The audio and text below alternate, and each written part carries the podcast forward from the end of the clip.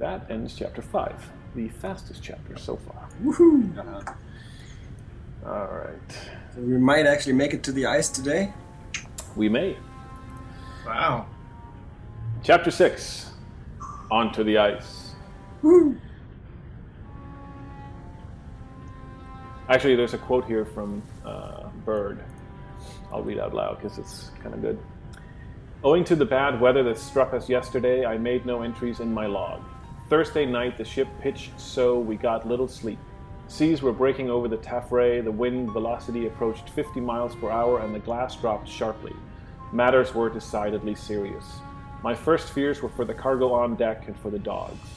Fortunately, the gale blew us along the line of our course. Had we broached into the throw of the sea, uh, the froth of the sea, our decks uh, must have been swept as clean as the pantry itself. Uh, December 8, 1928. Rough night. Rough night. The Gabrielle's course takes her southeast around the, cor- the curve of Tasmania and south into the storm swept reaches of the Southern Ocean. The sky is clear, the sea is calm. Everything is perfect for the journey south. Professor Moore holds a meeting in the officer's lounge. A map of the South Polar Waters hangs from a wall behind him, which is this map. Uh, something along the lines of this. Uh, actually, I have that map available here. Right, so you can see Tasmania on the right, on the lower right. Uh, you can see the travel map as well to the right of the map. You're right. Oh yeah. And Moore says, I have here the weather news. Uh, the reports are both good and bad, but they are in fact what we were hoping for. Uh, it says here that the spring in the far south has been extremely stormy and that it is likely to continue that way for the next few weeks. Uh, that means two things. Uh, we're likely to meet very bad weather soon and possibly a lot of it, but it also means that the polar pack ice will be pushed out early from the Ross Sea. Uh, this last uh, is very important indeed for once the pack has been pushed out, uh, out we can push our way back or push our way in. Excuse me. Uh, it may have occurred to some of you that we, uh, all of us, are going south far earlier than is customary, and that's true. It's a gamble. It is, however, a gamble that the Miskatonic University expedition also made three years ago. And what was successful for them, I hope, uh, will be successful for us as well. By proceeding early in the teeth of the storm, so to speak, we gain valuable time in Antarctica, and I hope to make good use of that time. Our planned course has us entering the ice pack due north of Cape Adare and proceeding southward through the Ross Sea to Ross Island, where we shall make landfall. Uh, whether this is possible depends on the ice, of course. We will enter the pack where it seems safest and improvise from there. Uh, if all goes well, we shall be set up on the Antarctic continent less than a month from today. If luck is with us, it could be much sooner than that.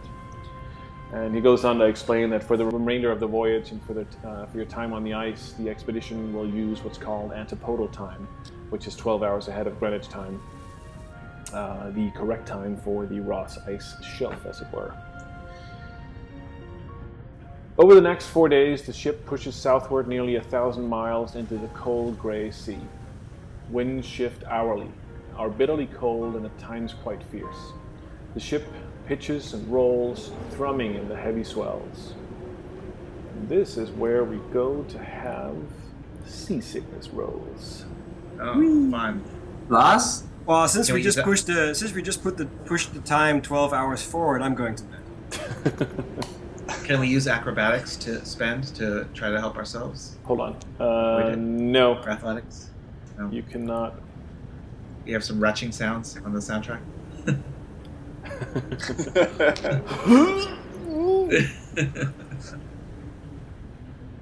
Actually, let me read the next part and then we can roll. On the 23rd of October, the barometer plummets in the early morning hours as a fierce gale sweeps in from the west. By Oh, 5 o'clock, the wind is blowing gusts of up to 50 miles per hour. Captain Vredenburgh turns the ship to run with the storm, but for several hours, the Gabrielle is at the mercy of wind and wave, tossed from peak to froth by the fury of the elements. The passengers are taken on the wildest roller coaster ride of their lives, but it is not one that they enjoy. More than half of the expedition is helpless with nausea, and those that remain have difficulty even walking on the deck, so fierce is the ship's pitching motion. Small objects that are not secured clatter and roll about the passengers' cabins. not the pendulum! Not the wine! My vial of acid! My face! It burns. It burns. Any of you lucky enough to be up, up and about are sent to make certain the cargo and equipment in the labs does not get loose and smash itself against the walls.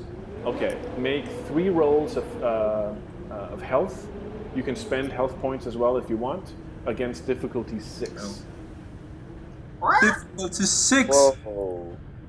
So what's the, what's the advantage of spending health points? Because if we fail, what do we So- what do we lose? If you fail, you can't uh, spend investigative points uh, as long as you are um, Hiya, hiya. uh, seasick. Okay. well, I don't um, plan on investigate anything. Um, Three okay, rolls. Well, Three what you said rolls, the yeah. Three The difficulty is what? Six. Six. Six. Yeah, this Wow. storm. Have you ever seen videos on YouTube of ships in like high storm? It's I can imagine this. crazy. Yeah. So if we fail even one of those, then it hits the full effect. We can't use our investigative skills. Uh, yes, that's correct. You can use the skill, but you can't spend points. Oh. I'm rolling. Uh, yes. Yeah, I think spending I, with a difficulty six, I'd end up spending a lot of points and then probably fail one anyway. So do do you get like double rolls from me? Double rolls. Uh, Like- I got four rolls from you just now. Yeah. Well, I just pressed the button twice, Hmm. Uh, and so I actually hit a six, and then it automatically gave a three, and then I rolled another six, and it automatically put out a four. Uh, So you have to just read the first one, and I'll roll one more time, and okay, double. No, that's just a three. Okay, so Yeah. I I succeed two two rolls and fail the last one. You hold out as long as you can, but nevertheless, the motion of the ship gets to you. How about yeah, I'm just gonna else? roll it straight. So I'm gonna Okay, fail so- it. So, So in order to, so we can spend health points, right? Yeah. Whoa! Uh, h- how quickly do we recover health points? Because so far I have not lost any health points. Yeah. Refreshing health. The health pool refreshes over time at a rate of two points per day of restful activity. Um, first aid can heal a limited number of health points. Does puking well. over the railing count as resting? No.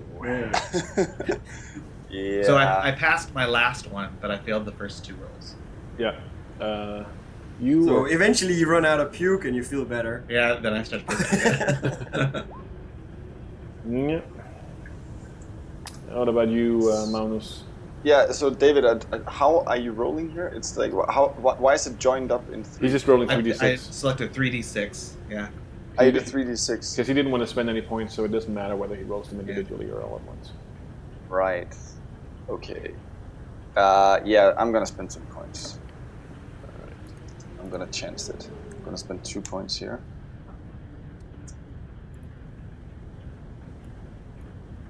Well, that's, mm-hmm. that, that blows that. So okay, so I spent two. Po- then then there's no point in me spending any more points because I already You're am vomiting all over the place. and rolling around in it. Yeah, Alright. you could, so you I could, you could spend half your health and still have a decent chance of failing. So Yeah, It's almost inevitable. we're gonna be sick. Yeah. You're all I, I failed all three. Yeah, you're all uh, hugging buckets and toilets and anything that will contain whatever it is that you uh, only have in your stomachs for a very short amount of time. Um, shortly before 7 o'clock that evening, the fierce wind dies and the black wall of clouds to the west dissolves suddenly. Everyone on board is treated to a magnificent sunset. Banners of orange and green and gold fusing and chasing one another across the lowering sky. It's a wonderful surprise ending to a memorable day. The Gabrielle turns south once more. Dawn on the 24th breaks clear and cold, with bitter winds sweeping in from the south carrying the chill of the polar ice. Ice rime builds up on lines and railings. After the rough ride of the previous day, the ocean seems smooth as glass. The ship makes excellent Oh. progress in moderate seas. Hvor kom det der? Captain Vredenburgh orders the crew to rig for foul weather, knowing that yesterday's storm will not be the last. Heavy lines are rigged fore and aft along the deck to be used as handholds and guides when needed, and much loose equipment is stowed. The ship continues south. Daybreak on October 25th brings with it a weird, shadowy world. The Gabrielle pushes forward at reduced speeds through thick, freezing fog. Rime thickens on all exposed surfaces, frost points grow across ports and windows, and the deck becomes slick and dangerous. The captain reduces speed once, then a second time, as visibility drops and the sea calms. The first iceberg is sighted at 2:40 that afternoon. A huge old glacial table 40 yards across, weathered and crumbling. Its sides undercut in a hundred caves from the working of wind and water. Other bergs follow, looming up out of the mist like ghosts. By sunset, the ship has passed close by a dozen of them, each trailed by its little flock of chips and shards. One of the floes is a deep greenish black, riding barely above the water, but almost half again as long as the ship. Towards sunset, the barometer begins to drop. The crew fears a coming storm. Captain Vredenburgh turns the ship, heading east, unwilling to push into the field of bergs in night and rough weather. By morning on the 26th, however, the promised storm has not arrived. The ship veers southward once more in flurries of heavy snow past widely scattered ice floes. October 26, 1933. The Gabrielle steams south toward the ice pack. Shortly after noon, the barometer plummets further. Within an hour, it's fallen lower than any of the scientists have ever seen before. A solid wall of black clouds pours from the southwest with a breathtaking speed, falling on the ship in a wave of howling wind and spray. The vessel is caught in the grip of a terrible storm. Gusts well over 60 miles per hour clutch at the booms and wires, hammer open doors, and threaten to tear away wood and canvas covers before they can be battened down. Immense waves rise high overhead, crashing down across the deck with hollow, thundering booms. Play the YouTube video I just posted in uh, the- in chat if you want to see What that looks like. What that's like. That's fucking crazy. Jeez. I've been on a boat in 25 meters per second. I don't want to try 60 meters per second. The Gabrielle rings and shudders with every attack, heeling and plunging deep into the gray Antarctic waters. Men suffer and struggle in the engine room and on the bridge, trying desperately to bring her bow around before the ship is torn apart by the force of the storm. It's all but impossible to stand. Walking without handholds is out of the question. All around, the air is full of the screams and groans of the tortured ship as its metal plates are stressed in every possible direction at once. Above decks, the rain sweeps in horizontally from the south, carrying with it hail and sleet that scours flesh and shatters glass. The crates lashed in the holds shift with every pitch and roll of the ship, the ropes and straps holding them in place strain to their utmost, their creaking adding to the cacophony above. The dogs, helpless in their cages aft, scream and howl in terrified confusion. The storm does not cease. Hour after hour, the ship wallows on. Again and again, the bow disappears beneath the wall of waves. Time after time, watery hammer blows slam against the superstructure and cover the bridge windows in rime. Below decks, expedition members huddle miserably in the lounges or in their cabins, clutching bowls and basins and moaning in distress. The ship's kitchen is awash with water from pots swept off the stove, but the cook and his mess boys struggle to prepare a hot meal. Give me a sense trouble versus two. versus two. In other words, don't roll a one. Is that what you mean? Yes, or spend a point. It's pretty high probability we're gonna send. I know. I think I'll roll it straight. I, I'm feeling pretty. I feel like gambling, risk taker. Dun, dun, Spend three, dun, dun, spend dun, three dun. points. I'm too busy puking. I found a few uh, Arctic related quotes. Some of them are just they're, they're fucking hardcore. oh yeah. Yeah, like final messages from Scott, that sort of thing. I wondered why it did not carry away the earth. now I know the real meaning of blue balls. All right, uh, who who makes it? Who doesn't make it? I don't Uh, make I made it. I made it. Those of you who make it, uh, you hear a terrible tearing crash somewhere forward um, as the bow of the ship slams downward into a froth. Then a few moments later, a crash, the same crash is repeated. Then a third time, as the Gabrielle heels and slews. What, what is a thrust? A froth is like the ship goes down like this. Ah, okay. Oh yeah, it like goes kind of airborne and s- crash. Yeah, Um, anybody who heard that who has mechanical repair, yeah, Yes. I do. it's a good guess that some uh, heavy piece of cargo has gotten loose and is slamming about in the hold. Uh oh, that's not good. All right. Uh, So we have an airplane what- loose inside the cargo hold. Also, There's a lot of fuel and stuff down in there. Yeah. We better get flying, that flying tractors. Yeah, let's let's let's. Uh, that's something to investigate immediately. Yeah, I'll Yeah. just stay in my bunk.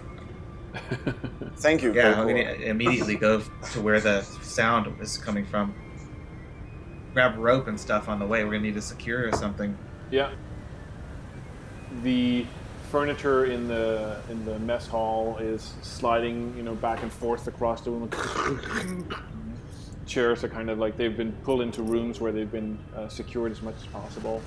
Um, and you can see wherever the, the doors to the rooms are open, uh, people are clutching uh, whatever they can and, and trying to to stay as um, still as they possibly can, which is very hard.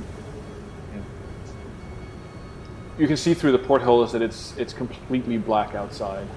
Um, the you know that there's rope by the outside hatches. Um, what do you do? Uh, we, we need to. I need to find. Is there like emergency torches, flashlights, so we can Yeah, get light? there's uh, Okay. there's both electric torches and storm lanterns. Yeah, we need to grab some of that. I'm gonna I'm gonna yell for people and list the aid of people to help grab. Uh, rope. I, I'm there to help out. Okay, is anybody not there? I'm not there. Belcour. Belcour. Um, okay, so you grab. I, I assume you all have your own torch. Uh, yes. Yeah. Okay.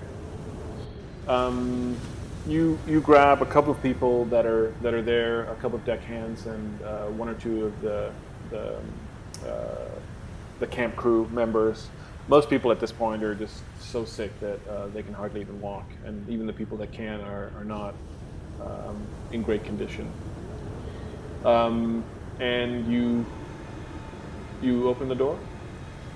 Yes.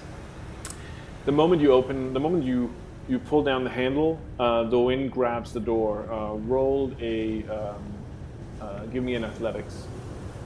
Okay. Do we know the target?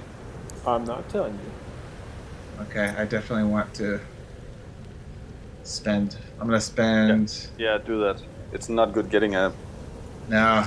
Uh, doll I'm blown gonna up in your face. two points. Okay. Do it. Okay. Six plus two.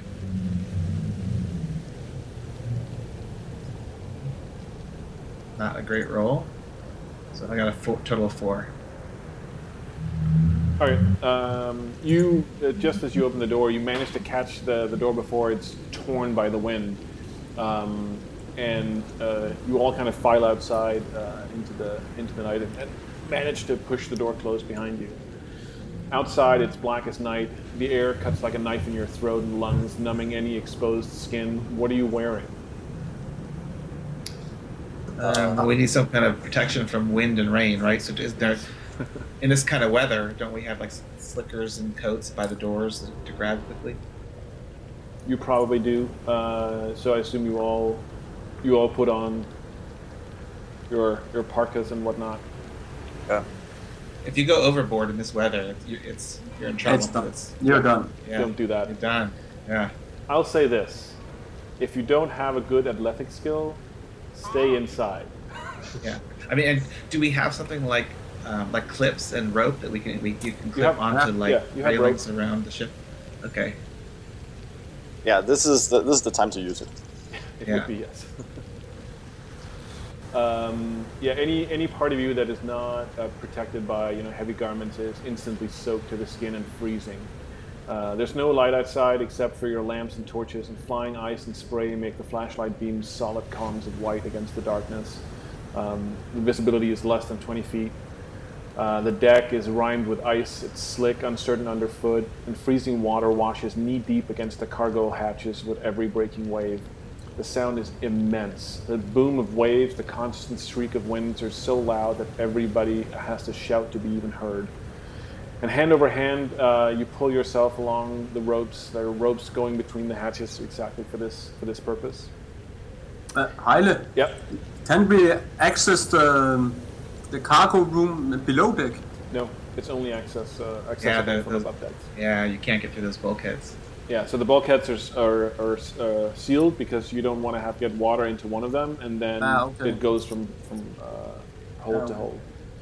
So you can only go in. There's the way that they are laid out. In case you forgot, um, is each hold uh, has a, a big um, cargo uh, entrance, but that gets boarded up and um, uh, canvas is pulled over it uh, while you're traveling. So the only way to get into the hold is through man uh, manhole covers. Each of the holds has one.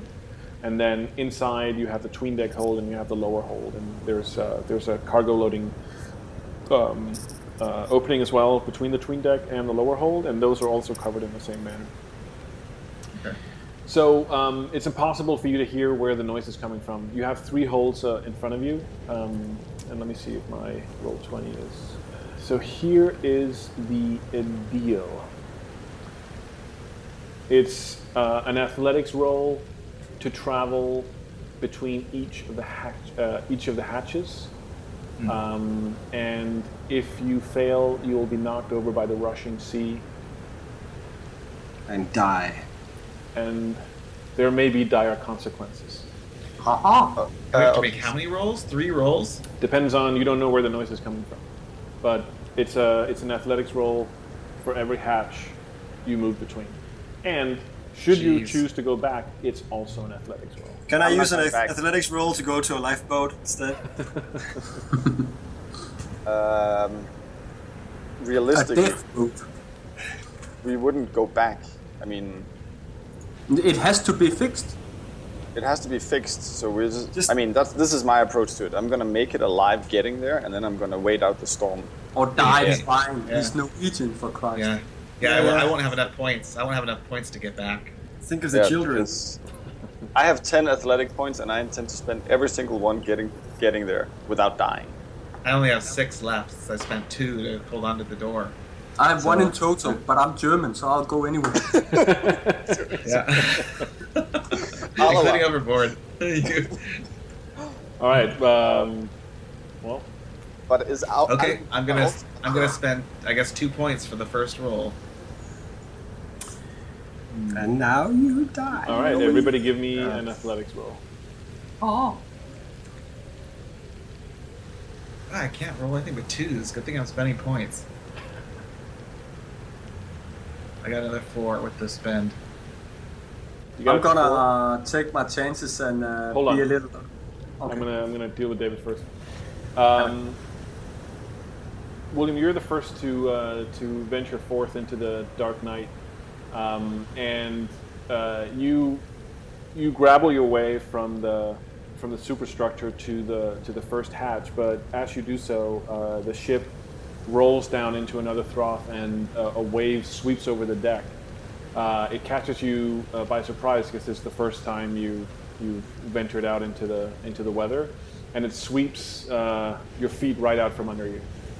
Okay. Uh, give me a preparedness, and don't miss.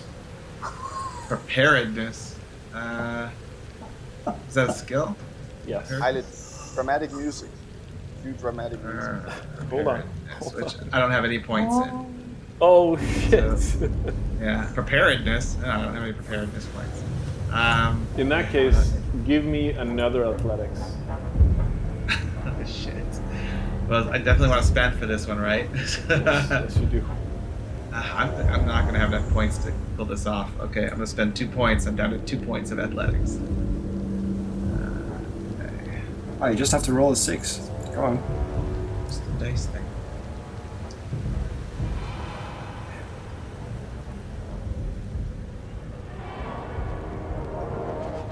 I changed my mind, Hyla. I prefer waltzing Matilda. There we go. I got an eight. There you go. Awesome. Nice. You, uh, you, you guys also see uh, as you step out. You see uh, uh, William make his way, and his flashlight is you know, casting this white beam in, in the ma- in the midst of this black noise. Uh, and suddenly he just disappears down on the deck, but he manage- manages to grab the rope uh, before he's uh, swept over the side. Um, next, Fire, fire. Next, what? next Does, person. Next does, that, victim. does that mean William made it to the first? Yeah, William is at the first, um, at the first, uh, what you call it? Can we tie ourselves together with a rope? Uh, you could, yes. I don't know if I want to tie, tie myself to William. He doesn't really seem that stable. He's gonna like pull me overboard. Okay, I guess I'm next then. But uh, Dr. Altmaier, you have no athletic. You have one athletic point. Yeah, you're gone. Convince him to stay. Yeah, yeah, don't, it's not a good idea for you to go. You think I should stay, right? yeah, Yeah, yeah. stay, and, stay and consult your your uh, pendulum. Ask it But for I, answers. I'm excellent in mechanical repairs. I think uh, it's critical that I go forward. Uh, I've, I've won't got make mechanical it. repair as well. Get back in, Doctor. Okay, but then I'll hold the rope for you, my friend. You're a doctor, not a trapeze artist. I chuckle at that, and then I roll.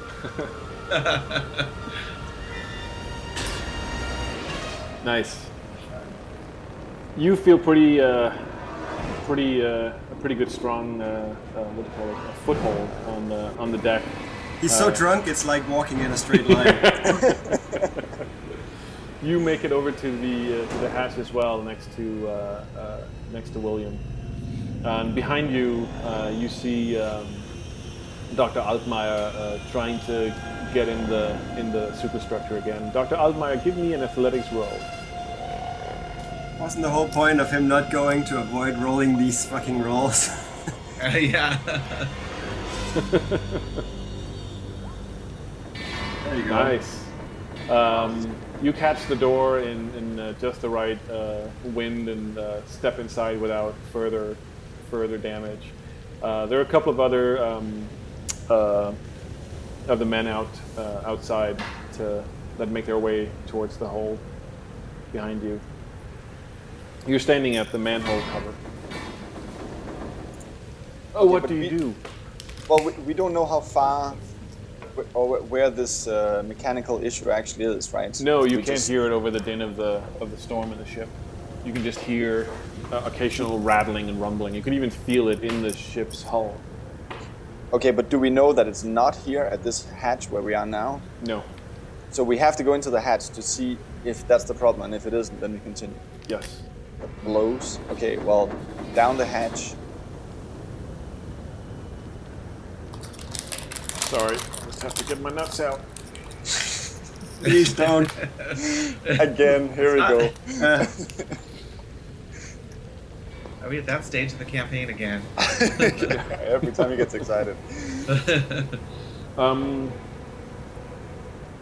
you you open the um, you know the, the manhole cover and, and force it open, and it's almost impossible to see inside. Um, somebody has to go down. I'll go down. William, I'll to take get it out. snagged. All right. Uh, Holler if it's if you need help. well, okay, thank you.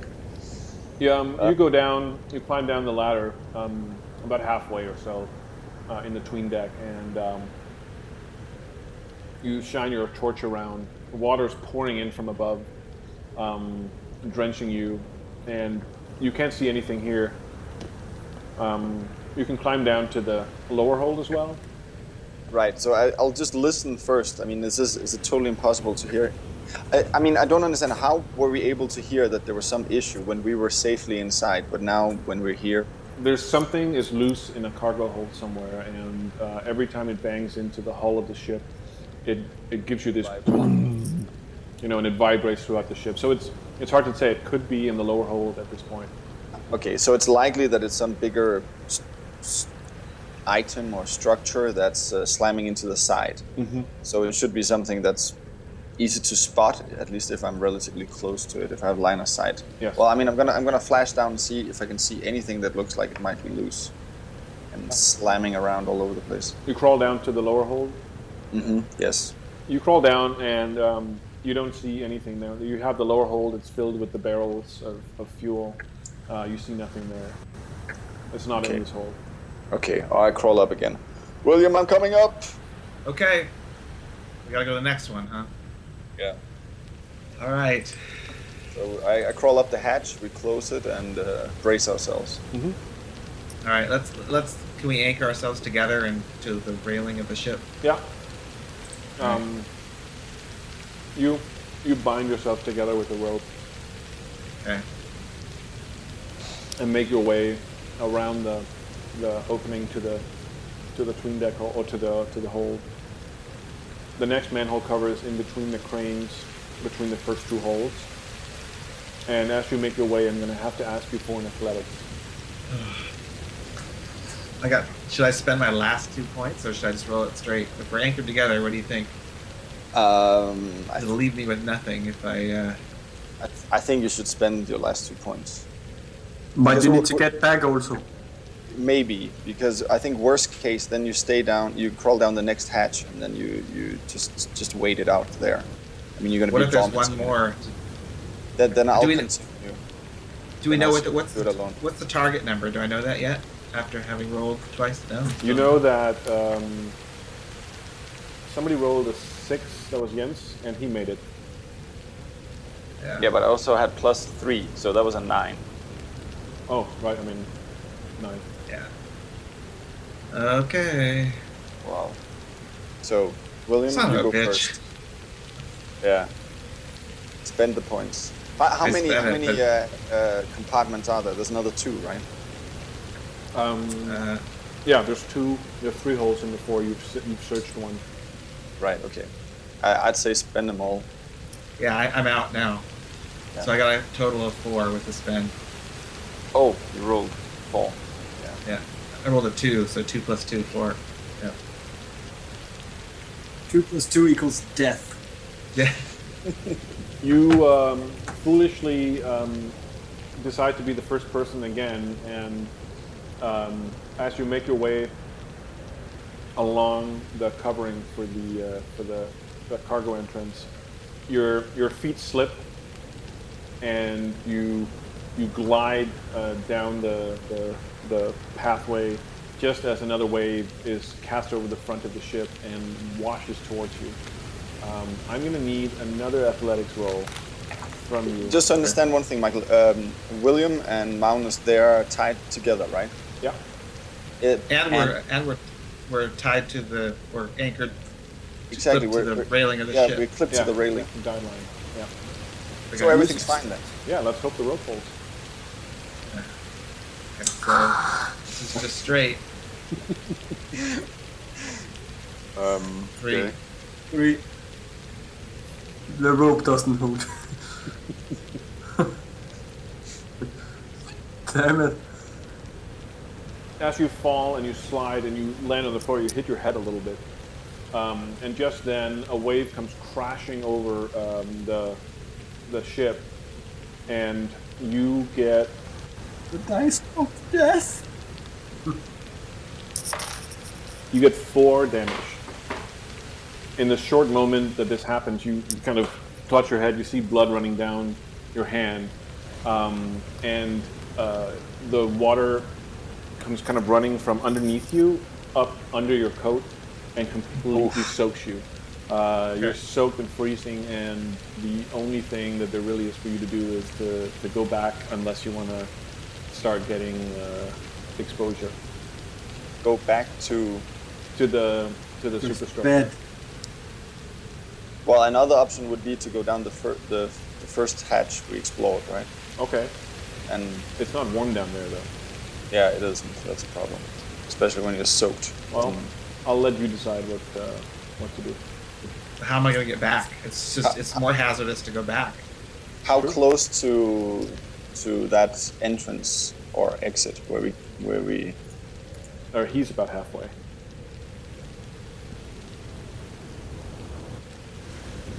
So I'm still up by the first hatch, Yeah. and William slid down the deck Yeah. towards where we where we went outside. Yeah. So maybe it's safer to go for the for the door. Where we Getting can, back to the cabin. well, yeah, enter the ship again. Um, So- so, there's so there's a rule as well in um, uh, in Trail of Cthulhu uh, called cooperation, in which you can meet um, you can bundle your skills together and meet a higher difficulty level. Uh, it costs so the way it works is one one is the leader.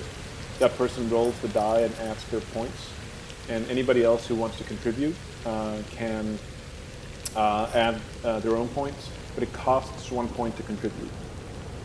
Does that make sense? Okay, so if I want to contribute one point, I actually have to spend two. Yeah. If I want to contribute two points, I have to spend three. Yes. There's a couple of other people on deck. You have um, a couple of the seamen, uh, Gordon Cook and uh, Alexander Mosley, um, that are behind you, uh, Jens. Uh, I'll give you their athletics pools of, uh, say, seven points per, uh, per person that you can spend uh, together as a group. Um, so those are those are pools that you can draw from. Okay, so I imagine the priority now is to get William into safety. And secondly, allow me to continue on to the next hatch and see if I can solve the, the problem at hand there. Okay. So how do we best do that using our collective pool?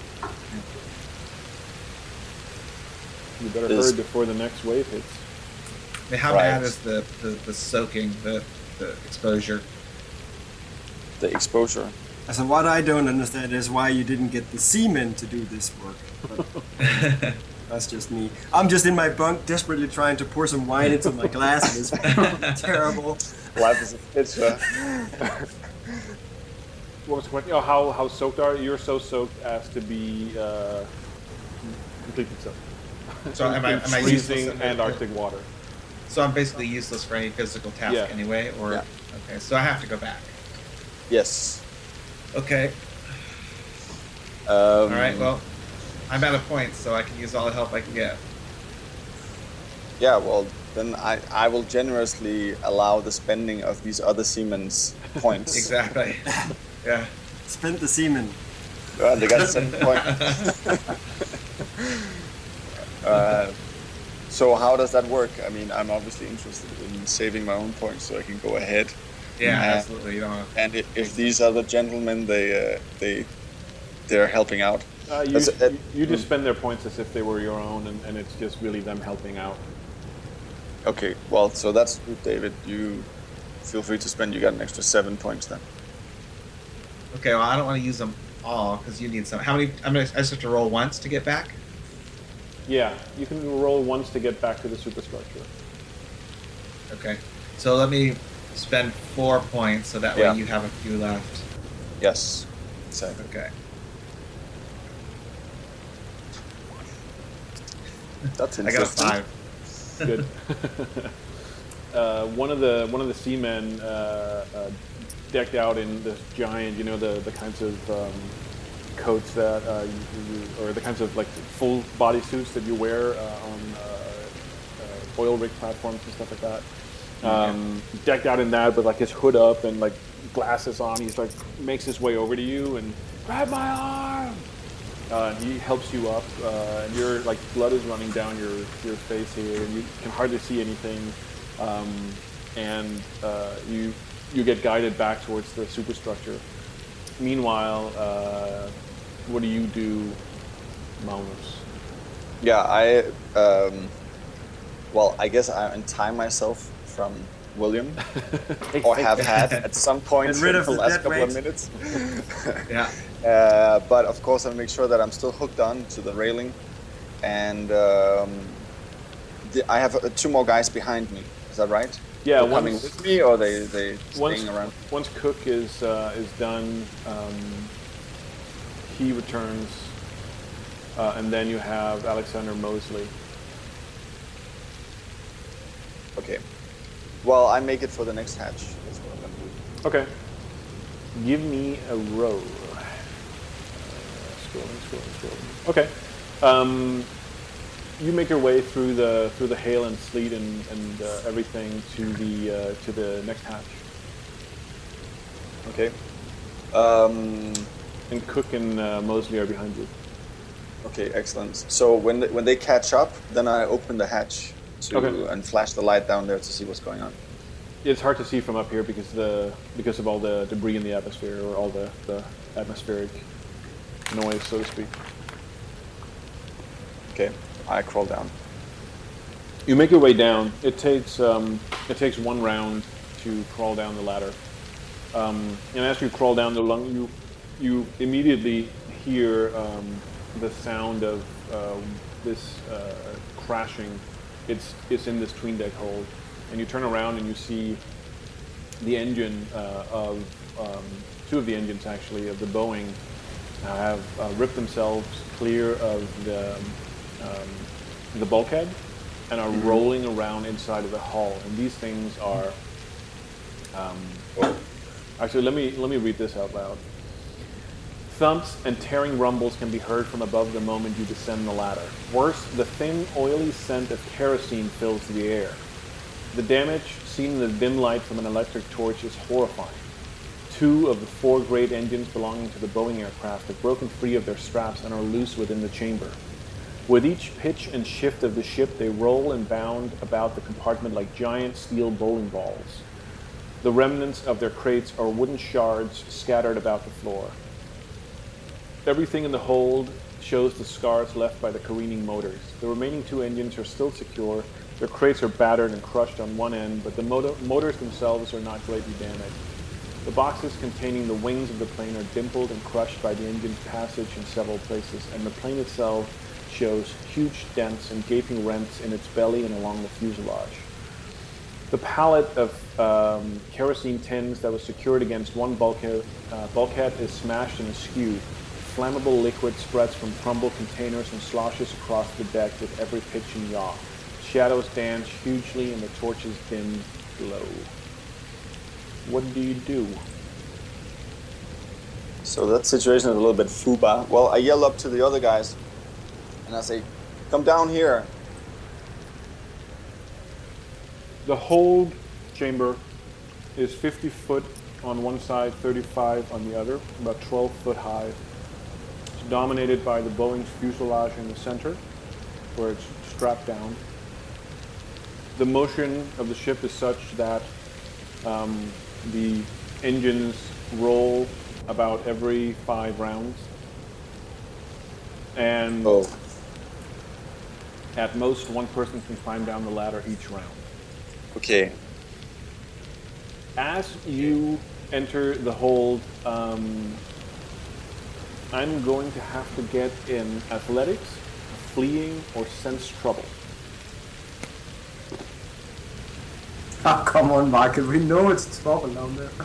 we don't. Just Hmm, my sense trouble. Well, I'm My spider sense is tickling. It's like a video game. You gotta time it. yeah, to get out of the uh, out of the way of the, Yeah. the, the careening engines. Okay, I'm gonna do a sense trouble because I happen to have uh, locked that.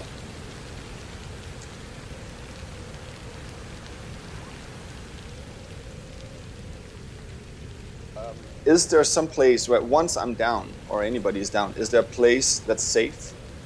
Um, no, they're just like bouncing all over the room, The answer Okay. is no. and the ship is going like this, like it's completely crazy. The answer is no. Um, blows. Um, but you said that the fuselage of the airplane is uh, tied down in Yeah. the middle of the room. Is that right? Yeah. So if I crawl up on top of that, am I relatively safe, or will I get an engine in my head? Uh, you're relatively safe, but I would still require I would require uh, skill rolls for you to stay there. Remember, it doesn't have wings; it's it's just uh, a fuselage. It's not flying. So th- th- this environment is like a point sucker.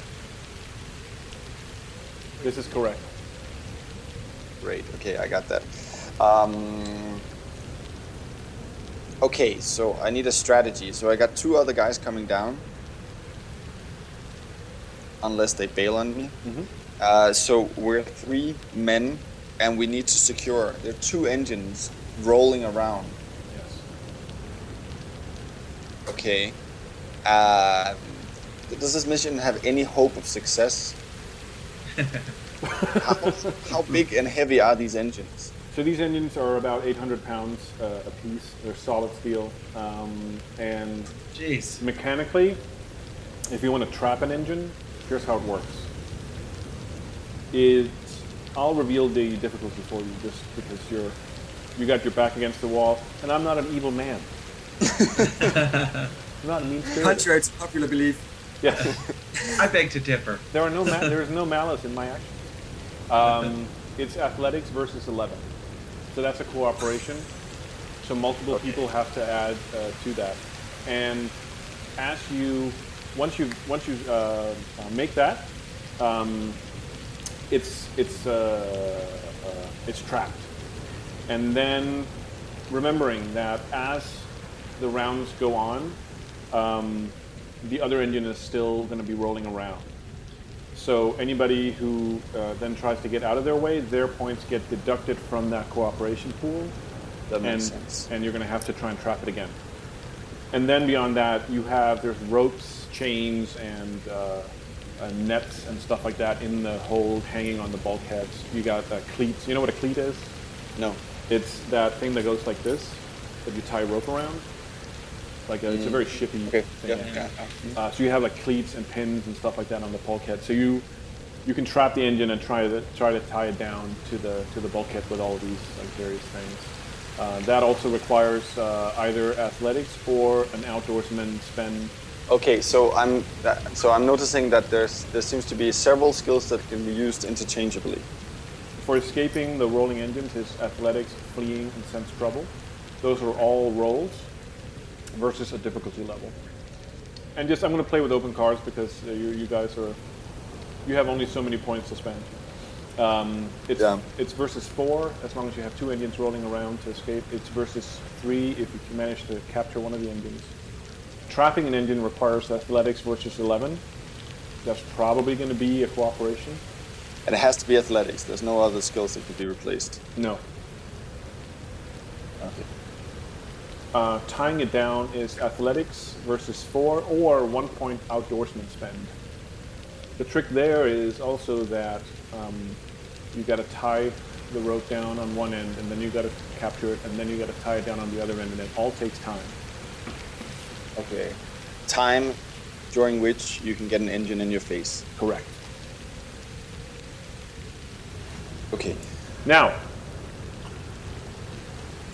you could also call for more help,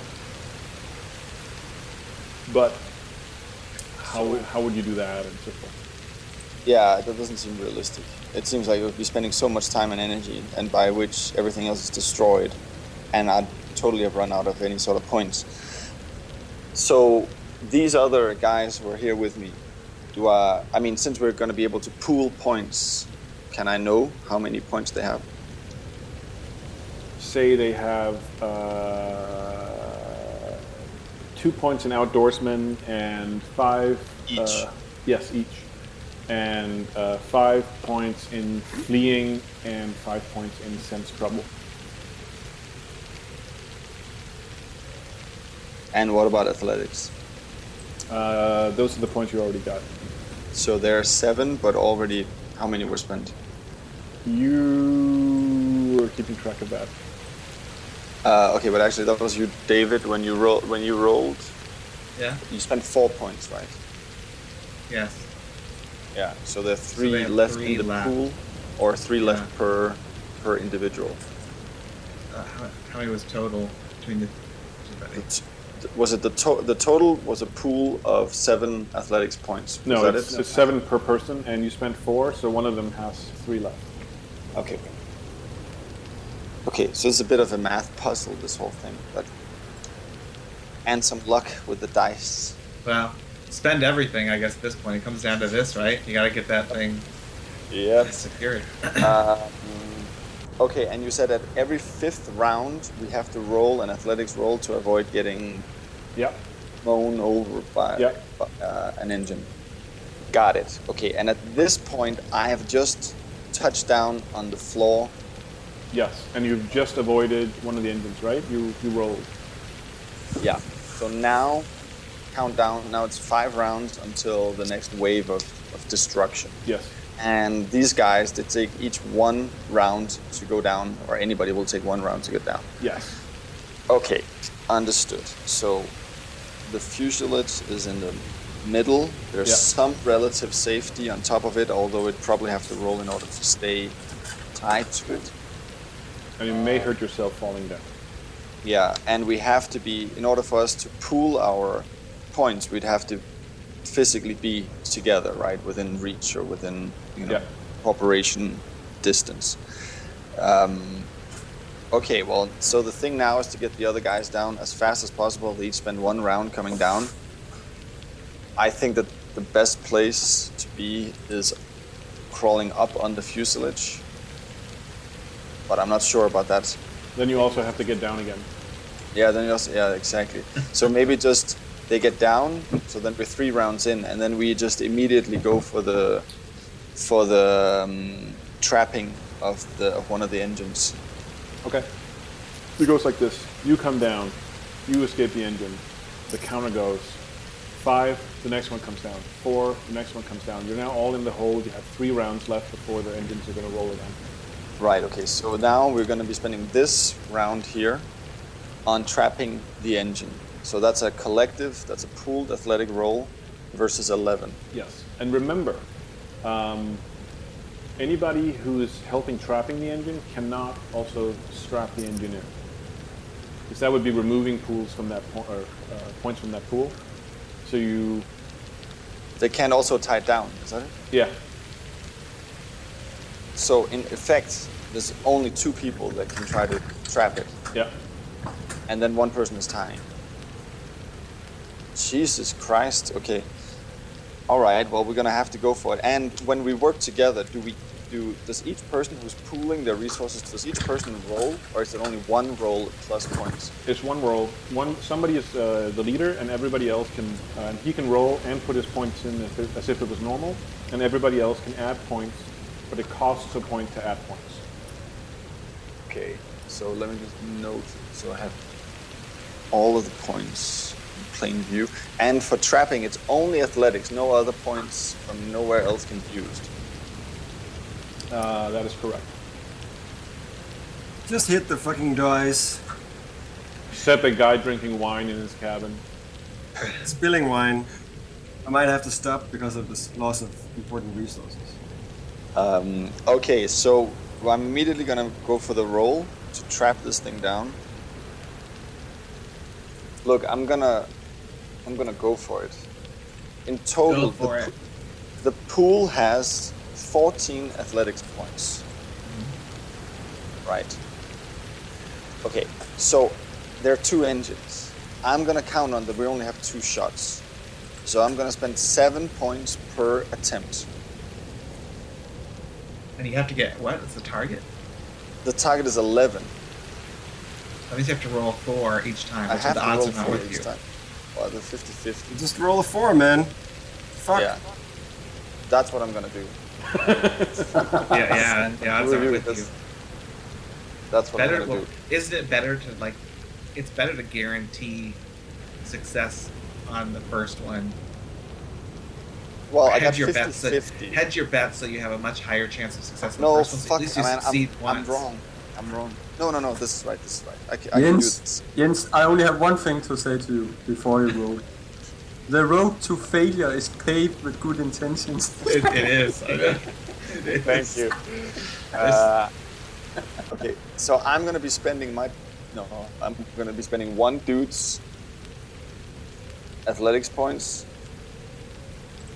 Actually, I'm gonna be trapping down that fucker. No, I'm not. Just no, do it. no, no, no, no, no. I'm gonna. Do I'll, it. I'll let them do the trapping, and I do the tying. Plus four. There we go. No good deed goes Sådan der. Third. See? So who's No need to talk so much. So you're involved with that, and one of the other guys, uh, Cook. No, the two guys are, are doing the trapping. I'll do the Okay. tying, and I'll be spending one outdoor point on that.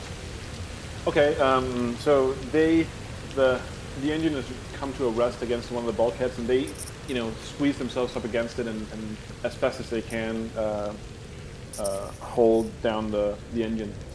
Securing the motor takes two to three minutes. How many rounds is that? I'm glad you asked. It's ten to fifteen combat rounds. But fuck this airplane. I'm gonna roll a die now, and uh, if it's one, two, three, it takes uh, two minutes. If it's uh, four, five, six, it takes uh, three minutes. Four. Jesus, you, you're slow at tying shit down. Uh, look, I'm an outdoorsman master. Give me. Are you, sh- are you sure you're getting this right, Mike? so give me. Um, everybody needs to escape from the uh, either escape or just take it on the chin from the engine. No less than three times. Either sense trouble, flee, or athletics? Okay, got it. And versus Versus three. three. Only versus one of the three. Got it. Okay. Right. Do I roll for the other guys as well? Yes.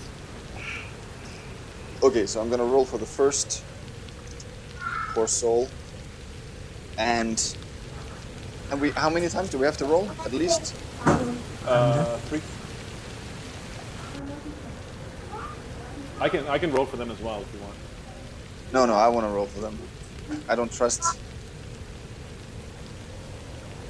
What did I do? Ah, it's because I took Yeah. plus plus. Do you, do you allow it? Is it mine? I'll you allow it. it? Okay, so he's been.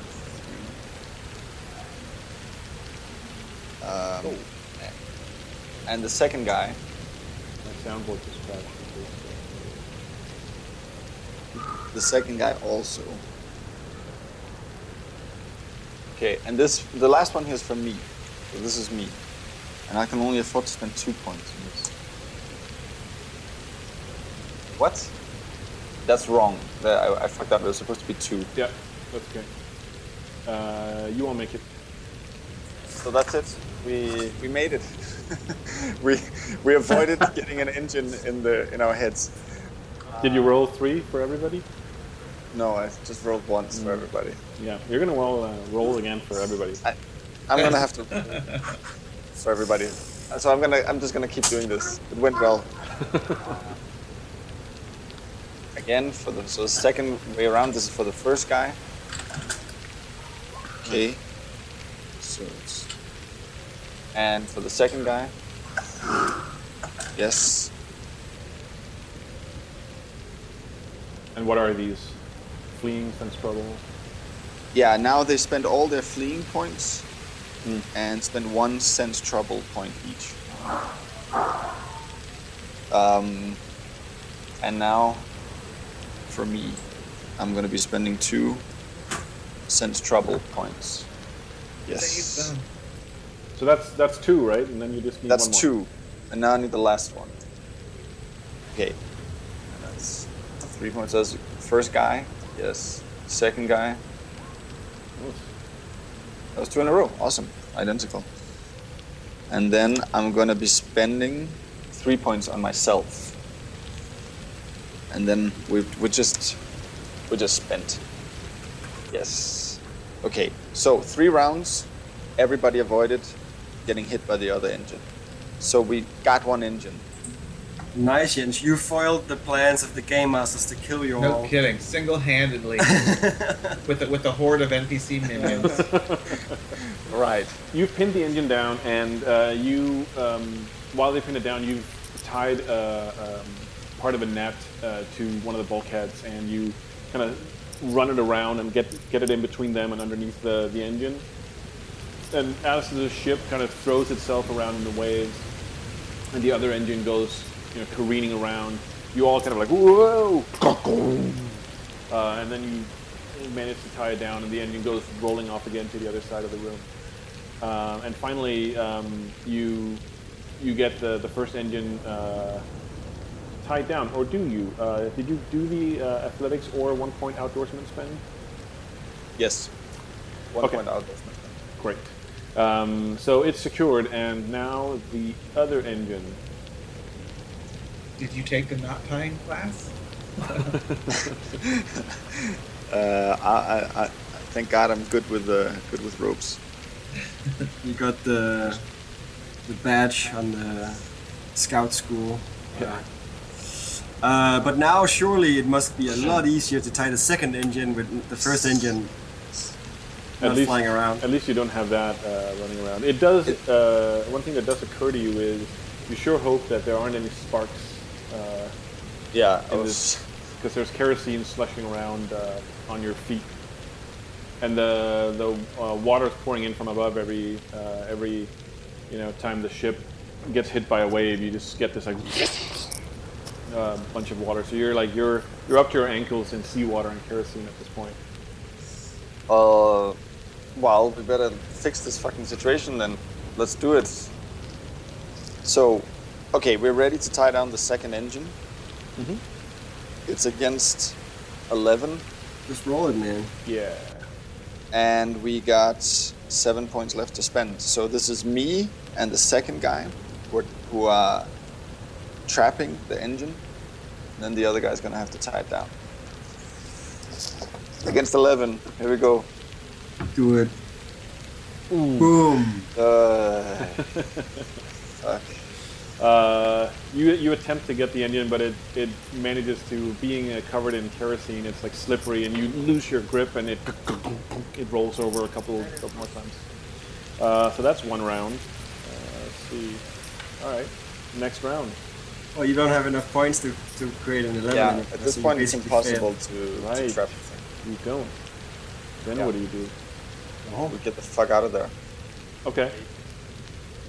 No, that yeah, that's it. That's really it. And now we spend all our athletic. Nobody has any athletics points.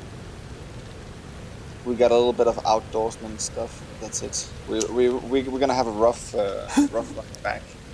Yeah. But there's a real alternative because we can't stay down in this room and either blow up or get an engine. Um, as you're standing there, um, meanwhile, back at the superstructure, uh, what are you guys doing? It's been uh, 10 minutes. You looking out uh, through the, the portholes, you saw the, the lamps kind of you know flicker in the dark and then get about midships uh, or midway through the, the, the fore part of the ship and then they disappeared and you haven't seen anything for uh, maybe five minutes or so. Yeah, I'm getting into dry clothes and getting my face bandaged to stop bleeding. What about you, Pierre? Well, I probably look like I'm bleeding, but it's wine. You're getting no help at all from your friends, so called. Yeah. What I are have, you doing? I, have, I, have, I have no points to assist you with. Well, if somebody could have called me when they all hear Well, the there banging, are I was 100 I'm people just, on I'm just trying. ship. I'm just trying not to fall out of bed. Uh, Uh, yeah. well, aren't we in a cabin with just a few people? No, you're in the superstructure. There's uh, 10, 15 cabins uh, in the superstructure. Still hear the banging going on? Uh, yes, it seems less frequent now, but uh, powerful. But there is definitely Okay, banging well- going on still. Somebody Let's should get a team call of for help. volunteers to put together another group to go directly to the second hold and check and see if they need help, and if not, proceed to the third. So you've probably at this point uh, awoken. Uh, uh, wait a minute, you can't even do a one-point outdoorsman spin. You're Why? seasick. We'll get back to Who? that. Me? Yeah. Yeah, you're cheating. Jens is Um, cheating. but can Yes, I? it's What about the other things? What about the athletic rolls, etc.? Could I do any of those? That's those are general abilities. Uh, let's get back to that. Um, I'll I'll allow it for now. Okay, but in that case, I would have just switched around the effort. So who Yeah. would actually be doing the tying down would be one of the other guys. And you hope they're not. Seasick. Yeah, and I'm presuming they're not C6. That I don't know. Pierre, at this point, you also, I mean, you've, you've heard the commotion outside, and you, you see uh, um, William sitting uh, blue in the face, uh, you know, Oh, covered shit. by blankets and like wet clothes on the on the floor and everything. You couldn't you couldn't avoid hearing the commotion at this point. Okay. Well, then I uh, run to assist. Um, I, I try to grab some more able seamen. Okay. Follow me, guys. You can't. Uh, there's there's probably no seamen left in there at this point. Um, they're either they are probably all in their cabins. However, there are expedition members available. Um, so uh, some of them, like a lot of them, are sick uh, as well. But you grab. Um, Are there any sturdy guys? there's uh, Dr. Green, um, who's your physician, uh, and what else? There's uh, the technician uh, Albert Gilmore, who's Okay, the guy with the guys. with the melted face. So you grab them and you you suit up. Yeah. Okay, I'm gonna need. I guess we heard what the problem is at this point now. No, how would you how would you know? Well, I, is nobody telling us anything? Nobody knows. Okay. Uh, the only thing you know is that um, a small group went out to investigate, and uh, one of them came back completely drenched, bleeding from his face, and that the other ones have not come back yet. Yeah. Well, the, But what you, what you will know then from William is that it wasn't in the first hatch. It Yeah. No, yeah, it was, it was at least well, it's at least in the second, maybe the third. okay. Okay. We'll head to the second. So, how's your athletics, Tom? How's I have eight. Well, you're gonna need it. No, I have six. Um, in this case, uh, Green has uh, actually I have his stats. Hold on while I find them. Uh, Jens, I'm gonna need another athletics against the rolling engine while you're while you're standing around waiting to figure out what to do. Well, in that case, we're not waiting. We're we'll leave. Uh, Dr. Green, they don't have that athletics, we don't even want them to. athletics eight. Okay, you can come. Um, and actually, instead of uh, the other guy, uh, uh, uh, Gregor Pulaski, the sled team chief, Ooh, yeah. um, is he coming. He's got athletics six, and that's it. And then Green has athletics eight and sense trouble eight. Okay, and what does what does Gregor have in sense trouble? Mm, five. I have nothing. Lol. And how much do you have in athletics, Tom? Six. And how much? And so fleeing and outdoor. What does everybody have? Nothing. You have nothing and nothing. Nada. Nada y nada. Okay, I'm gonna need uh, rolls to travel between the holds. Yep. Two of them for everybody who's to travel. Two athletic rolls. But we already spend up all our athletics by the time we get there. Yeah, don't do that. So we have to try without. Well, you can. It'll. That'll fail. Maybe we'll just fucking forget about it and drink more wine. Um, look, you can actually spend pretty safely. You can spend two athletic points per move. But No, it, we have to wrong. roll twice. Is Yeah, it that to get all the way? No. Yeah, Okay. let's get all the. No, then you can only spend one athletic point per move. Wait, let me just see if I'm actually right about this. So we need at least for 11 for tying the thing. Uh, well, this is. I'm just basically seeing what can be done to guarantee that you trap another engine. Look, to stay safe, I mean, then you need to spend maximum one point per move. Yeah, okay. I'll do the first roll. Five. Nice. That's you? Yeah. And I'll do another one. Who's that? Three. That's uh, the next guy. Who's that? Green. Green. And Green slips. Um, so he has uh, eight points of preparedness as well. You can use those instead Okay. of athletics uh, when he falls Okay. to see uh, to make sure that he has the guide wire uh, attached properly. I'll uh, give him a three. And that. Okay. Good choice. Eight. Good. Yeah, he slips, but luckily the guide wire uh, keeps him from like, rolling uh, down the deck and getting caught in any waves. So he's like he slips, but um, he gets up again. Jens, are you my mathematician? on Yes, this? I am. So you spend three points on preparedness then. Yeah. Uh, and okay, the last guy, plus one. Oh, he slips as well. Oh, he's got a preparedness of six. Okay, So he'll four spend- is a slip. Yes. Uh, he, he will use three as well Okay, in preparedness. Eight again. good. He also gets up. Um, it's rattled, and uh, indoors, uh, Avery, you can see um, um, the people that are trying to help you, and they're all just like. "Oh." Uh, Some of uh, them are like trying to see out what's going on, and um, uh, It generally sucks. discussing whether to try and even send somebody to, to get more help. Uh, the problem is that there are people in the forecastle and the aft castle, and you have to travel across the deck Mhm. to even get those Yeah. people into help. Probably lose people in the way. Okay, so let's you're give halfway it. there. Okay, I'll say plus two. Fucking hell. Only three. So What do you have in like, nothing. Okay. In that case, uh, you're going to want to roll your athletics to avoid uh, damage. It's not I'm only so about you. It's it's all of the seamen you're bringing to the party with you. I'll take the damage. Can I do that? Couldn't help it. Uh, Well, you can still roll. Okay, I'll roll, uh, but with no bonuses. Six. Oh, lucky. No. Skill.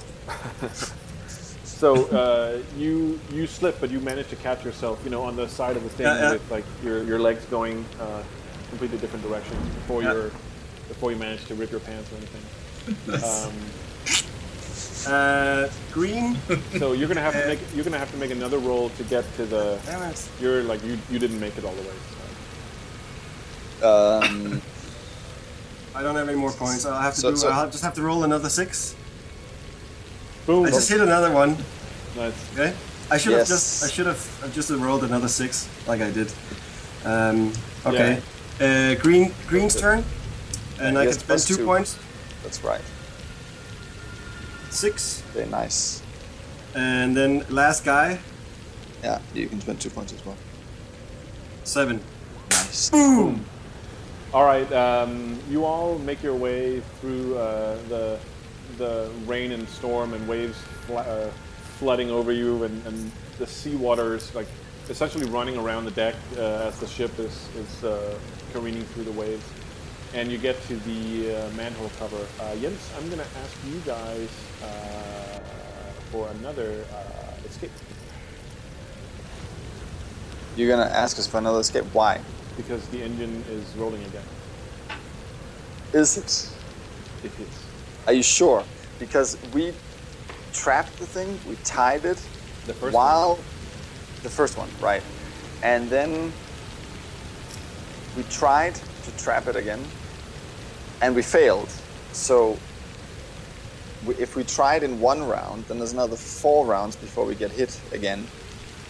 But before they manage to uh, prep and exit, um, enough time passed that the engine would roll again.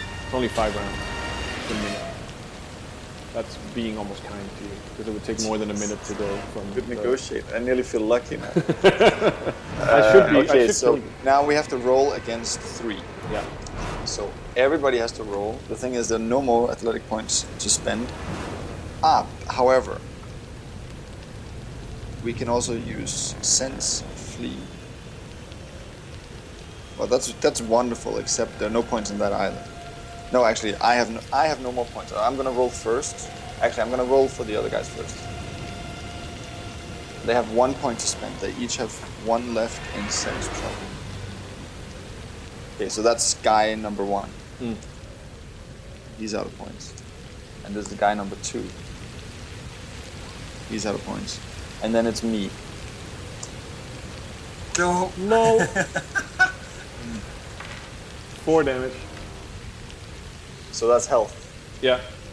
While you're uh, while you're standing around, you're like, so should we try to avoid it even more? Because we can expend our energy. The engine just comes rolling and catches you by the side. It flips you off your feet, and you land on your back on top of the um, the canvas-covered uh, uh, entrance to the lower hold. And as, as you uh, get up and you get helped up by, by Cook and Abraham, uh, you suddenly see uh, light uh, beams kind of flickering uh, from the from the manhole cover above.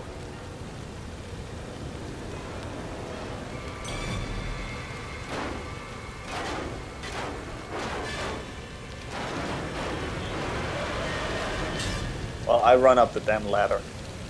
before I get hit again. Okay. Can we help? Uh, so I'm counting. That's uh, first One round. Cook and Abraham. What do they do? Well, they also go up the ladder. Okay, that's three, two. Yeah, that's it. Off we go. Okay, We're out into safety. You see the other uh, the other team is uh, up on deck with you, and you're standing like uh, clasping your arms around uh, the the two boom cranes that are kind of swaying uh, not so gently in the in the storm, uh, and you're shouting at the top of your lungs. What do you say to the other guys? We managed to secure one of the engines, but another engine is still running loose. You're gonna have to trap it and tie it down. Good luck. Okay! Follow me, guys! out. We go down and just tie that motherfucker up. All right. I hope you saved us some points for getting back, Jens. No, I didn't. Oh, damn it! No? I wasn't saving anything for getting back. Alright, we try and time it with the waves, so we have most time. Okay. You uh, you make your way down the ladder and um, uh, wait for the engine to, to shift its weight again, and as it does, it it rolls all the way over to the other side, and you can see the canvas is starting to get torn, and the, the wooden boards underneath are like starting to splinter and, and stuff. Awesome. Uh, it, it rams into uh, the plane, which you know the entire Yeah. fuselage kind of shakes, Okay. uh, and you Well, I- you drop yeah. down on deck. I instruct the the sled guy to be the the nut guy, and uh, the other two of us will uh, try and help secure it. Okay, uh, so they they come down after you, um, uh, and uh, you're, you're shouting hurried instructions over the, the, the din of the wind and the, the noise of the engine rolling around. You're kind of midway between the engine, uh, going for its next uh, bowling bowling ball move.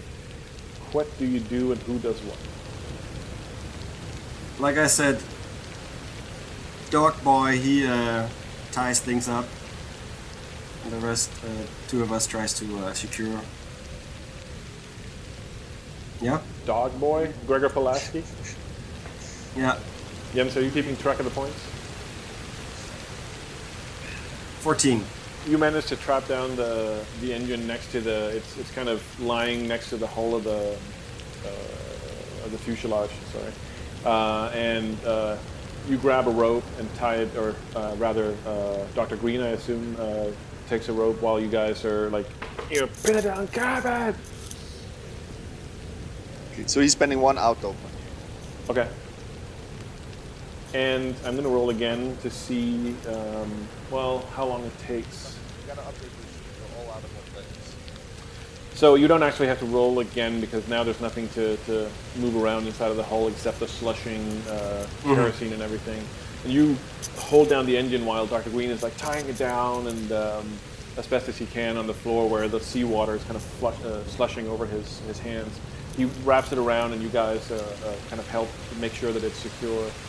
And at the end of it, you're you're standing there like uh, out of breath. You guys are upstairs. What do you do uh, meanwhile?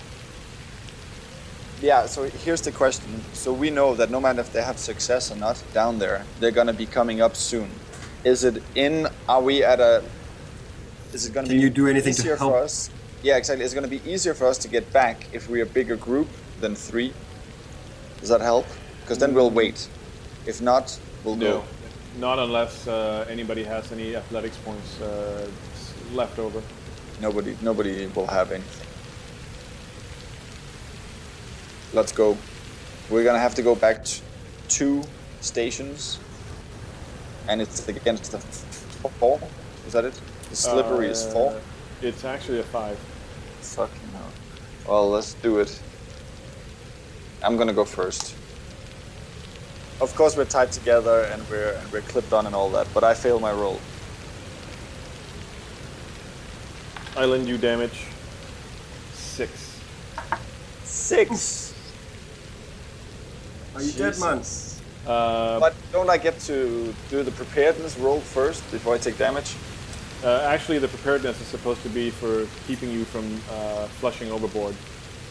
Jesus, But not from. Okay, I get water in my face. Six and six damage. oh, I'm at minus one right now. You got hit by a, a, a whale or something that got flushed overboard. Yeah! Ow! Willy. The salmon hit the seaman. I'm at minus one. What does that mean? It doesn't look very good. I'll tell Yeah, you that that, means right you're that means you're hurt.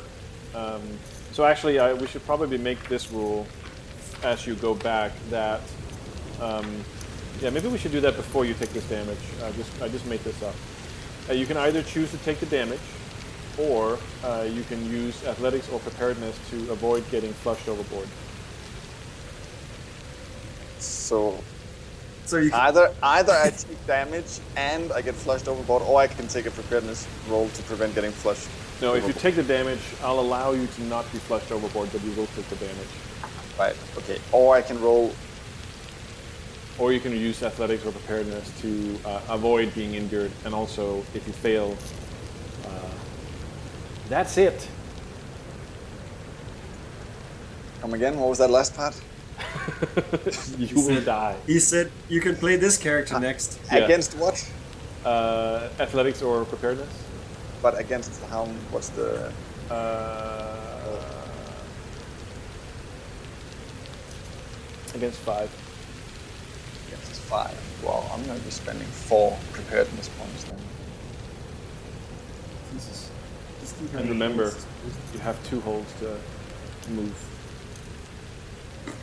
Uh, yeah. So.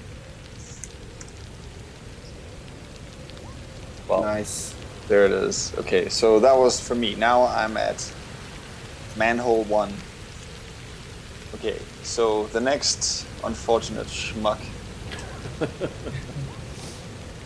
he's he's he's not very lucky here. He's not. So I don't know what they have in preparedness. The two other guys. Well, you're all tied together, so if one falls overboard, he's still. It, it's I have, fine. a, I have let's, a knife. I have a knife. John. let's skip the NPCs for this because it's less important as uh, as you guys. Um, Well, aren't they gonna be the guys we take over when we're dead? yes, you're just depleting your own pool. Uh, okay, well then I'll just roll for myself again. To Yeah, get one to more the. Yeah. Yeah, that's it. I failed the roll. A slip. What do you do? Well, I in this case I choose to take the damage. Five. So I'm at zero. Okay, that means you're hurt. Um, so that's not a permanent injury, but um, it also makes it impossible to spend on, on investigative abilities, and it increases the difficulty number of all tests and contents, including uh, hit point or hit thresholds, by one. Well, in summary, I survive. You survive.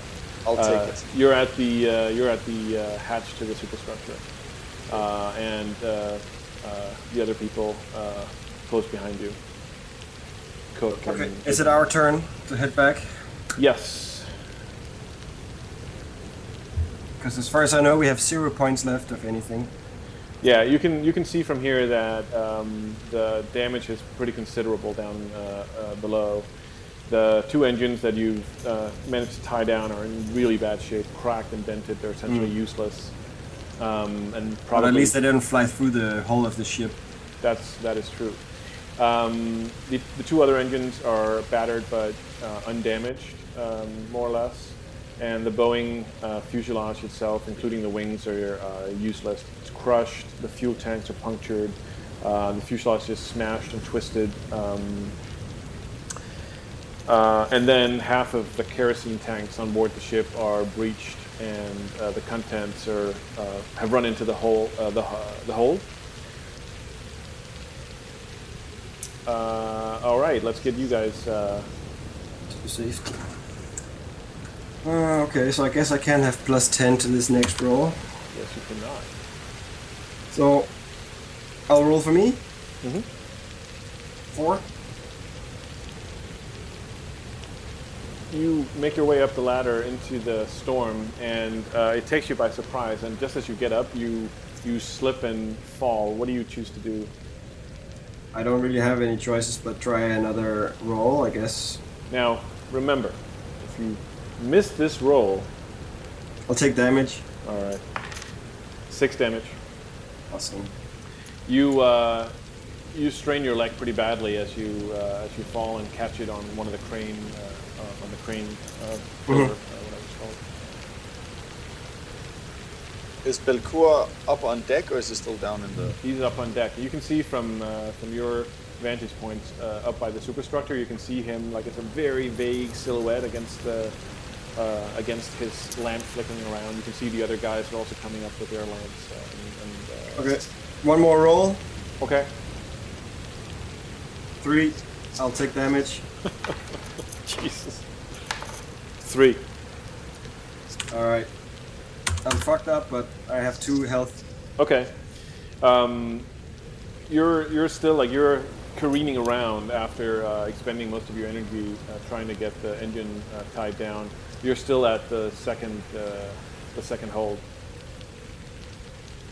What? You What? didn't. What? He has, well, he hasn't gone anywhere yet. He's failed both his rolls.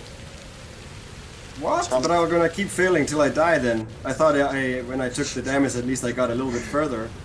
Words to live by. point. Oh well. I'll keep Oh. failing till I die. You thought wrong? Okay, I'll roll again then. I Maybe you should One. uh, stop the failing part. Yeah. Can you stop the failing part, Tom? No, but I, I can't. Two and I don't have any points. Okay, so I'm on zero. So when you get to minus six, uh, you'll be seriously wounded. So you have to make consciousness rolls.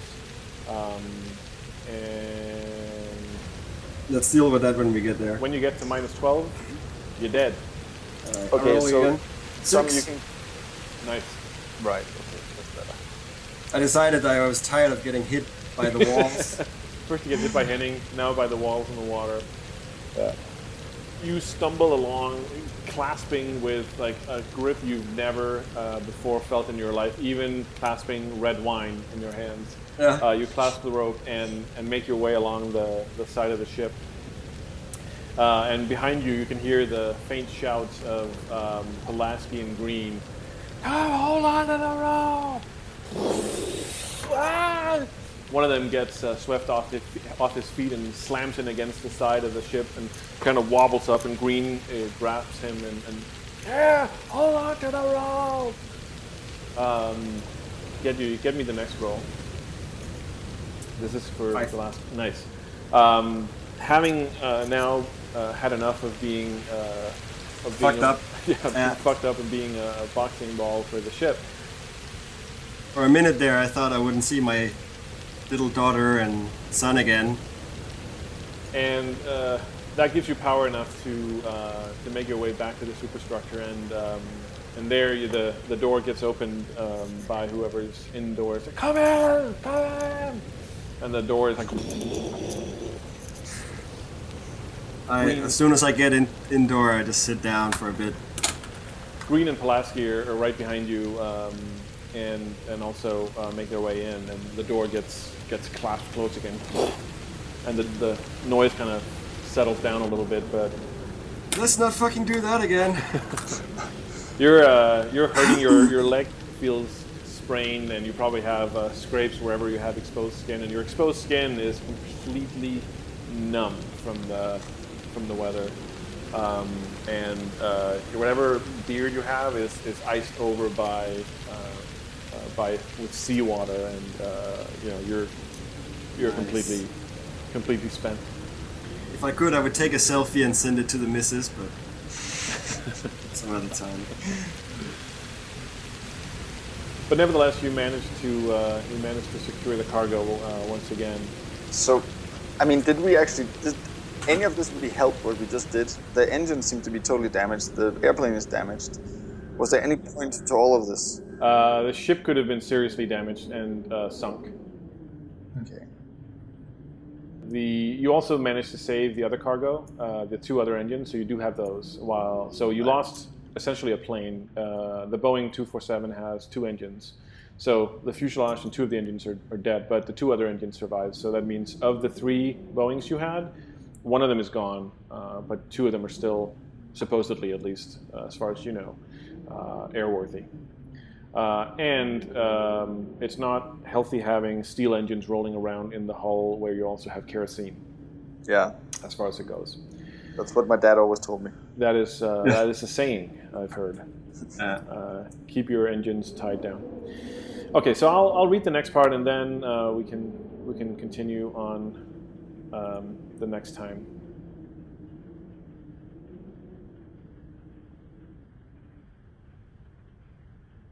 Starkweather is red faced and furious at the news of the damage, and he paces back and forth uh, for more than an hour, kind of snapping curses and slamming his fists uh, into the wall. Um, Could at least be happy that we did something about it. yeah. well, I'm sure he is. And Moore is very thankful. He's like, oh, my God.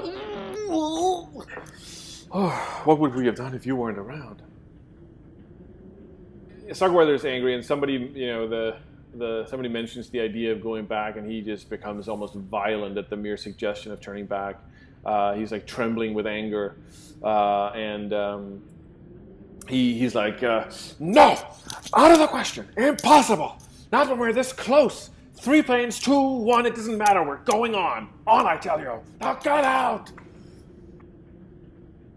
The furious storm continues for two more days, calming gradually on the morning of October 28th. Visibility remains low. The sky is lost behind flurries of heavy snow, but the captain decides it's safe to continue south into calmer waters. So, how much does the loss of one plane affect the plan? Like, does the plan require? No, number of planes, there. It well, the plan is to um, travel to Lakes Camp uh, at the very least, and it affects your uh, uh, people and cargo carrying capacity. Uh, but you still have those two, and then you have the smaller one. Uh, I think it's called the Enderby, which is a two or three person plane. So you can still you can still carry uh, you know cargo, people, dogs, uh, but at a slower rate than you originally intended. The Gabrielle turns her nose once uh, more toward the pole. Throughout that day and through the next, the ship weaves its way carefully through fleets of giant icebergs. Progress is steady, though slow. Ice mountains loom up through the murk and pass by without a sound. All that can be heard above decks is the faint whine of the wind, the hiss of the waves, and the cries of the crewmen on lookout at the bow and stern. On October 29th, the ship moves into a region where the surface of the sea is crowded with shards and clumps of icy slush. These clatter thinly against the hull but do not impede further progress. Nevertheless, as the, as the sea ice grows thicker and begins to harden, the captain turns west in search of clearer waters. All of the 30th is spent pushing through thin ice. Large ice floes are everywhere, as well as flat sheets as much as half a mile long. It's clear that the Gabrielle has reached the outskirts of the pack and that the pack is, indeed, loose and running. It does not, however, seem safe to turn south. The following day, the ship's westward progress is stopped by ice. To the south and west, in all directions, the sheets and humps of the pack extend as far as the eye can see. The sea is flat, the sky cloudy, and the air clear but cold. Even the usual swell of the sea is dampened by the presence of ice on all sides. After so many days at sea, the unmoving deck feels strange underfoot. Gabrielle sails east again, searching for clearer water, pushing slowly through a thin crust of sea ice that cracks and splinters beneath the, beneath the bow. The Gabrielle skirts the edge of the pack for two more days without finding a way south. Just after 3 o'clock in the morning on November 3rd, however, a lookout spots a broad open lead of clear water arrowing to the southwest through thicker floes. Woohoo! Encouraged, Starkweather orders the captain to press on. By noon, the ship has pushed 20 miles into the pack. Walls and cornices of ice rise to the port and starboard, and the chunks and panes of sea ice atop the lead uh, tingle musically as the ship pushes through. The ice rises and falls on either side, slowly rubbing and crumbling in blocks as big as a man, now and again splitting apart with sharp gunshot reports. The barometer begins to lower once more towards sunset, but the ship pushes on. That night, another storm hits. This one is as fully powerful as the one a week before, winds up to 70 miles per hour, blown ice and hail, heavy seas. This time, however, an added danger exists the pack itself. Around the ship, the ice moans and shatters from the force of the sea. Huge bergs roll and grind against the Gabrielle as she tries to turn to clearer water, but there is nowhere to go. Again and again, the ship clangs and heels as spines and shoulders of hard ice grinds against the hull. Armored plates groan and yield but do not break. Crewmen and passengers huddle in the mess, praying while others toil or simply hide. There's little else to do but wait. The ship survives, miraculously it seems. The deck is awash with ice, and great seams and gouges can be seen over the rail. But the storm passes with the night as swiftly as it came, leaving behind a new world. To all sides, the solid walls of the pack are broken, narrow cracks and threads of open water show at every hand. Gabrielle turns southward again, pushing gently into the ice and forcing her own way carefully forward beneath a smoky blue sky. All hands are required on deck to help push the smaller bergs away with long poles or repair the damage left by the squall. Forcing the pack is a dangerous undertaking. The ship's engines roar and rumble as she inches up to a floe, nestling softly alongside, then churning the sea behind with all the power she can bear. Usually the, the, usually the ice yields. Again and again she presses forward in this way, with heavy crashing thrum resounding through the hull. The pack ice on all sides is very thick and very old. Weird hummocks and spires rise up at odd angles. Layers of dark and light ice, like the striations seen in ancient stone, is everywhere. All around are the colors of the sea white, green, and every shade of blue, shifting from instant to instant and sparkling like cast diamonds in a stray ray of sunshine. Throughout November 4th and 5th, the ship pushes onward through the pack. On the morning of November 5th, the radio reports that Lexington's Tallahassee is trapped deep within the ice, not more than 300 miles to the east. There is no way that Gabrielle could help the other ship, but from the satisfied look of Starkweather's face when he hears the news, it's just as well. On November 6th, the wind dies out and a thin mist depends, descends upon the sea. Ghostly, vaporous fingers rise from the water and curl around the ice. The colors of the, the sea and sky blend and twist eerily off of the pack. Distant objects blur and reappear like illusions. One minute the lookouts can see the horizon, the next, the nearest bergs are all that can be made out through the haze. About nine o'clock that morning, a cry is heard from the lookout as a darkened mass on the far side of an iceberg comes into view. As the Gabrielle gets closer, the bow of a trapped whaler can be seen protruding from the ice, half frozen and adrift. First Officer Tolo surveys the wreck through binoculars. It's the Wallaroo. She disappeared last autumn during a squall. No one has found a trace of her until now. Dum dum dum. Uh-huh.